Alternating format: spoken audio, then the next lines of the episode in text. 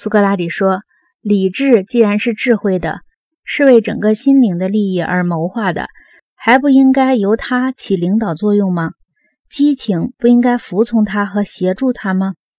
格劳孔说：“无疑应该如此。”苏格拉底说：“因此，不是正如我们说过的，音乐和体育协同作用将使理智和激情得到协调吗？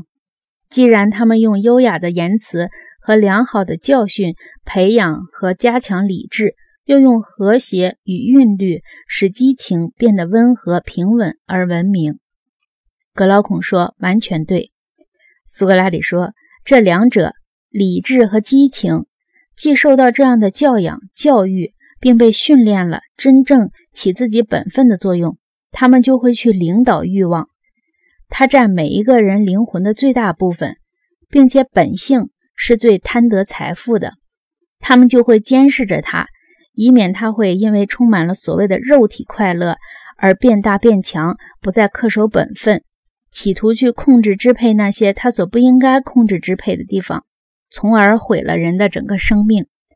格劳孔说：“完全正确。”苏格拉底说：“那么这两者联合在一起，最好的保卫着整个灵魂和身体，不让他们受到外敌的侵犯。一个出谋划策，一个在他的领导下为完成他的意图而奋勇作战，不是这样吗？”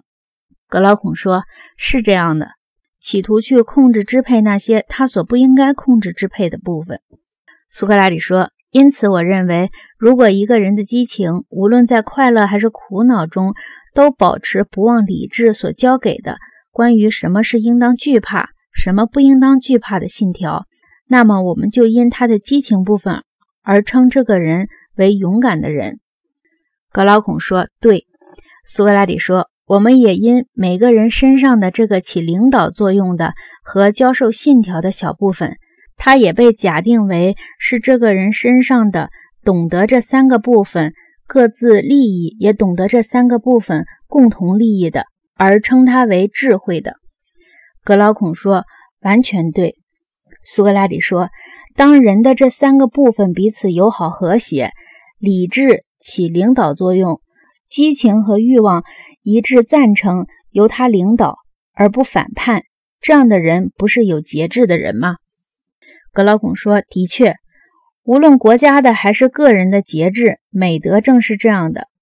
无论国家的还是个人的节制美德，正是这样的。”苏格拉底说：“我们也的确一再说明过，一个人因什么品质或该怎样才算是一个正义的人。”格劳孔说：“非常对。”